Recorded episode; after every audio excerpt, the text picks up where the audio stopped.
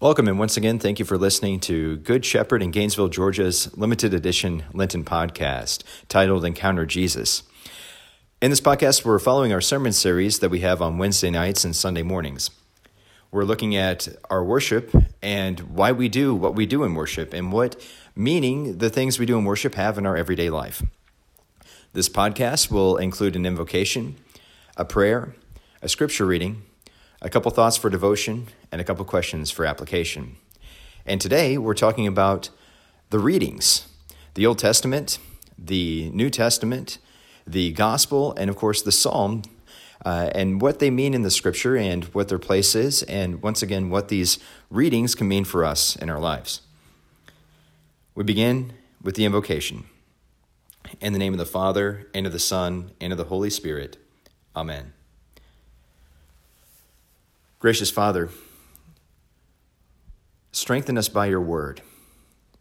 We're sometimes overwhelmed by our Bibles, by how big and long and detailed the story of our salvation really is. But pour out your Holy Spirit upon us. Equip us, O Lord, with the knowledge and insight to understand your word and to cling on to the promises that are spoken in your word by your Son, Jesus Christ. Amen. A reading from John chapter 5, beginning at verse 37. Jesus says, And the Father who sent me has himself borne witness about me. His voice you have never heard, his form you have never seen, and you do not have his word abiding in you, for you do not believe the one whom he has sent. You search the Scriptures, because you think that in them you have eternal life and it is they that bear witness about me. Yet you refuse to come to me, that you may have life. I do not receive glory from, my, from people, but I know that you do not have the love of God within you. I have come in my Father's name, and you do not receive me. If another comes in his own name, you will receive him. How can you believe when you receive glory from one another, and do not seek the glory that comes from the only God? Do not think that I will accuse you to the Father. There is one who accuses you, Moses, on whom you have set your hope. If you believed Moses, you would believe me, for he wrote of me. But if you do not believe his writings, how will you believe my words? In each service at Good Shepherd, we read a psalm and we read that responsively, verse by verse. Later, we read an Old Testament reading then an epistle reading, something from the New Testament, and then something from the four Gospels Matthew, Mark, Luke, or John. And over the next couple minutes, I just want to take a very quick tour through each of these readings and basically talk about what we can do whenever we struggle with a reading that seems hard or obscure or just difficult to understand. First thing we want to talk about, though, is where the readings happen in worship. As we've been going through this series, Encounter Jesus, we've been talking about how God is drawing us near to himself. So picture it this way We've entered the house of God now. We've said the invocation. And again, that's like reaching up to God and God reaching down to us at the same time to bring us near. We've had a moment of, of silence uh, where we've contemplated and reflected over our sins. Then we made confession of those sins. That's like wiping our feet, but Jesus makes us clean. And then we were pulled into the doorway. And as soon as we came into the house of God through the worship service, we were overwhelmed. But we also weren't so overwhelmed that we didn't recognize our own needs. Our sins were forgiven, so we spoke the Kyrie, Lord have mercy, Christ have mercy, Lord have mercy, where we audaciously ask for help that we do not deserve. Then, after that, we sang praise to God we do that typically in the Gloria, but in lots of places during this service. And, and whenever we enter into these words of Amen, Alleluia, and Hosanna, we're entering into the praise of heaven, which is bigger and greater and much nearer than we think. But now is the time for the readings. We're inside the house. So it's kind of like whenever you go into, inside of somebody's house and you finally get through the doorway and the initial words are spoken and exchanged. What comes next is typically the tour. So it's these readings that give us a quick tour of God's promises in Scripture as they relate to the theme for the day. So the Psalm, the Old Testament reading, the New Testament reading, the Epistle, uh, the Gospel reading, all of those readings will relate to the theme, and we kind of get a tour about the theme. So if our theme is salvation or mercy, all the readings will relate to that one way or another. But if you've ever prayed the Psalms, or if you've ever heard the Psalms read in church, sometimes you notice that a psalm is strange or, or difficult. It's a little difficult to understand or get the meaning of it, and it certainly doesn't sound like something you would pray. Some of the Psalms are not always nice about uh, how they want God to deal with their enemies or, or things like that. So, we're going to follow Bonhoeffer for a couple moments here.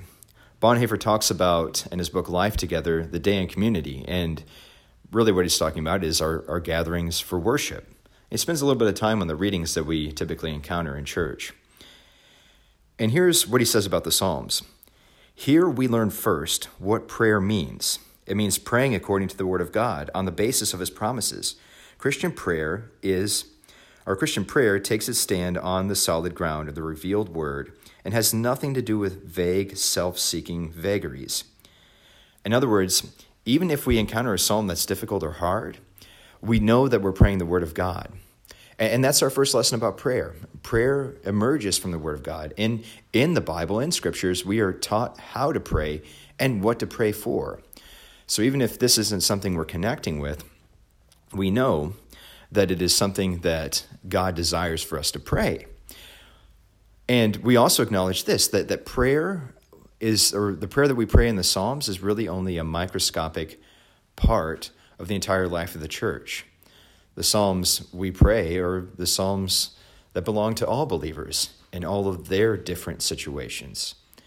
I may not be able to connect with what a psalm is describing, but I can pray for my brother that is going through something like that, or my sister that is having the difficulty that has been brought up in the psalm. But there's one last thing about the Psalms. When we pray the Psalms, we're also praying the prayer book of Jesus, not just the prayer book of the whole church, but we're praying the prayer book of Jesus. Jesus himself prayed the Psalter. Psalter is the word that means the book of the Psalms. Jesus prayed the Psalter, and Jesus now prays the Psalter before the throne of God. And so, once again, if I'm having difficulty connecting with a psalm, I know that it's also something that Jesus and his situations in life that he encountered while he was here on earth, and also prayed, and also something that he prays for us now, for the whole church in heaven. And there's one this last point, and I think this is particularly helpful for us as we think about how do we deal with the Psalms, and especially if we're sitting there in worship and not really getting what we're saying. Bonhoeffer points this out, and he's borrowing from another commentator. But he says this the whole sweep of the Psalms was concerned with nothing more or less than the brief petitions of the Lord's Prayer. If you want to understand the Psalms, then first learn the Lord's Prayer.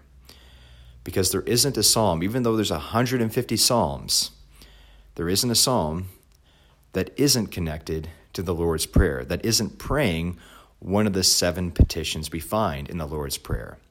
Petitions are individual prayers that we pray to God. So in the Lord's Prayer, there are seven. We say, Hallowed be thy name. That's a petition. We say later on, Give us this day our daily bread. That's another petition all the Psalms relate to the different petitions in the Lord's Prayer. They're merely a different way of praying what's in the Lord's Prayer already. Another place that's difficult for us is the Old Testament. The Old Testament reading is hard to understand sometimes. It takes a lot of context, it takes a lot of background, and most of us aren't theologians. And if we're honest, we're not coming into church at a at a time or at an era in our culture where most people are familiar with the Bible? Does our knowledge of Scripture really compare with the knowledge that the reformers had of the Scripture or the early church fathers had of the Scripture? Sadly, it's not. But here again, we'll, we'll listen to Bonhoeffer and his encouragement. If we are familiar with the substance of what we read, we should be able to follow a chapter without difficulty especially if we have an open Bible in our hands and participate in the reading. if the Bible is unfamiliar to us, earnestly and eagerly retrieve what has been neglected. As we read the Old Testament, perhaps we shouldn't be turned off because it's at first difficult. I once heard somebody tell me that the most difficult verses have the deepest treasures inside of them, and that pertains to both the Old and the New Testament. So, as we're hearing something strange about Moses, or we're hearing these odd names and the difficult geography of the Old Testament, maybe we can take our bulletins home. Maybe we can open up that passage and study it and read it and read all the context around it. Maybe you can find your pastor, wherever you may be, and ask for help in studying that particular piece of scripture. Whenever a passage is hard or difficult, don't take it as an obstacle, but rather take it as an invitation to press into the words and promises of God as they are in Scripture. Because truly, eh, we can never exhaust the meaning of even an Old Testament passage, for as obscure as it might be. And every passage, as we heard in John chapter 5, speaks to Jesus. Even a person as early as Moses wrote about Jesus. So we should expect to find Christ not just in the Gospels where we directly hear about his life, but we should find him in the New Testament. We should find him in the Psalms. We should find him in even the most difficult of Old Testament passages. But there's one last thing I want to point out to us. When we read the Gospel, we stand. And we go through and we typically sing some verses, uh, like Alleluia verses, before the gospel is read. And then, as we finish reading the gospel, we say this Glory to you, O Lord. Glory to you, O Lord. Do you notice what happens? All of a sudden, we're addressing Jesus directly. After every other reading, we say, Thanks be to God. But now all of a sudden, we're speaking directly to Jesus. And why is that? Because we recognize whenever we've opened the scriptures, particularly the Gospels, and we read the words of Jesus, we know that Jesus is indeed present among us. We go from in the Old Testament or the Psalms or the epistle readings to taking a tour around the house to finally meeting the master of the house, Jesus himself. We meet him as he is present for us in the words read for Scripture. We're no longer reading about somebody or something, but Jesus is there speaking to us himself through the words of the Gospels. So, glory to you, O Lord. As we continue to encounter Jesus, we'll find that this meeting with Jesus that we have in worship has deeper and, and greater meaning than we could ever suppose just maybe sitting through and going, going through the motions on a Sunday service. We need to be reminded at every stop along the way that Jesus is actually present with us.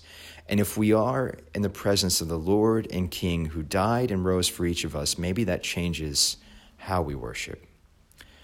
Certainly pray that it does. Because as we come before our Lord, recognizing that He's there, we also recognize that He indeed will give us good gifts. So I recognize that this podcast has been a little bit longer. Uh, so as we conclude today, there's just a, a couple questions for application that uh, we can consider as we go throughout our week. First thing is, how can I respond when a passage from the Old Testament is particularly tough or challenging? How can I stay engaged in worship whenever the words that are read don't make much sense to me. Secondly, with the understanding that when I open the Bible, I am reading the, that I'm reading the words of God, but God is speaking to me. How does that change my own reading of the Bible during my own devotion time? Once again, we thank you for joining us uh, for this Lenten podcast. Good Shepherd Lutheran Church is on 600 South Enota Drive in Gainesville, Georgia. Our worship times are Sunday mornings at 8:30 a.m. and 11 a.m.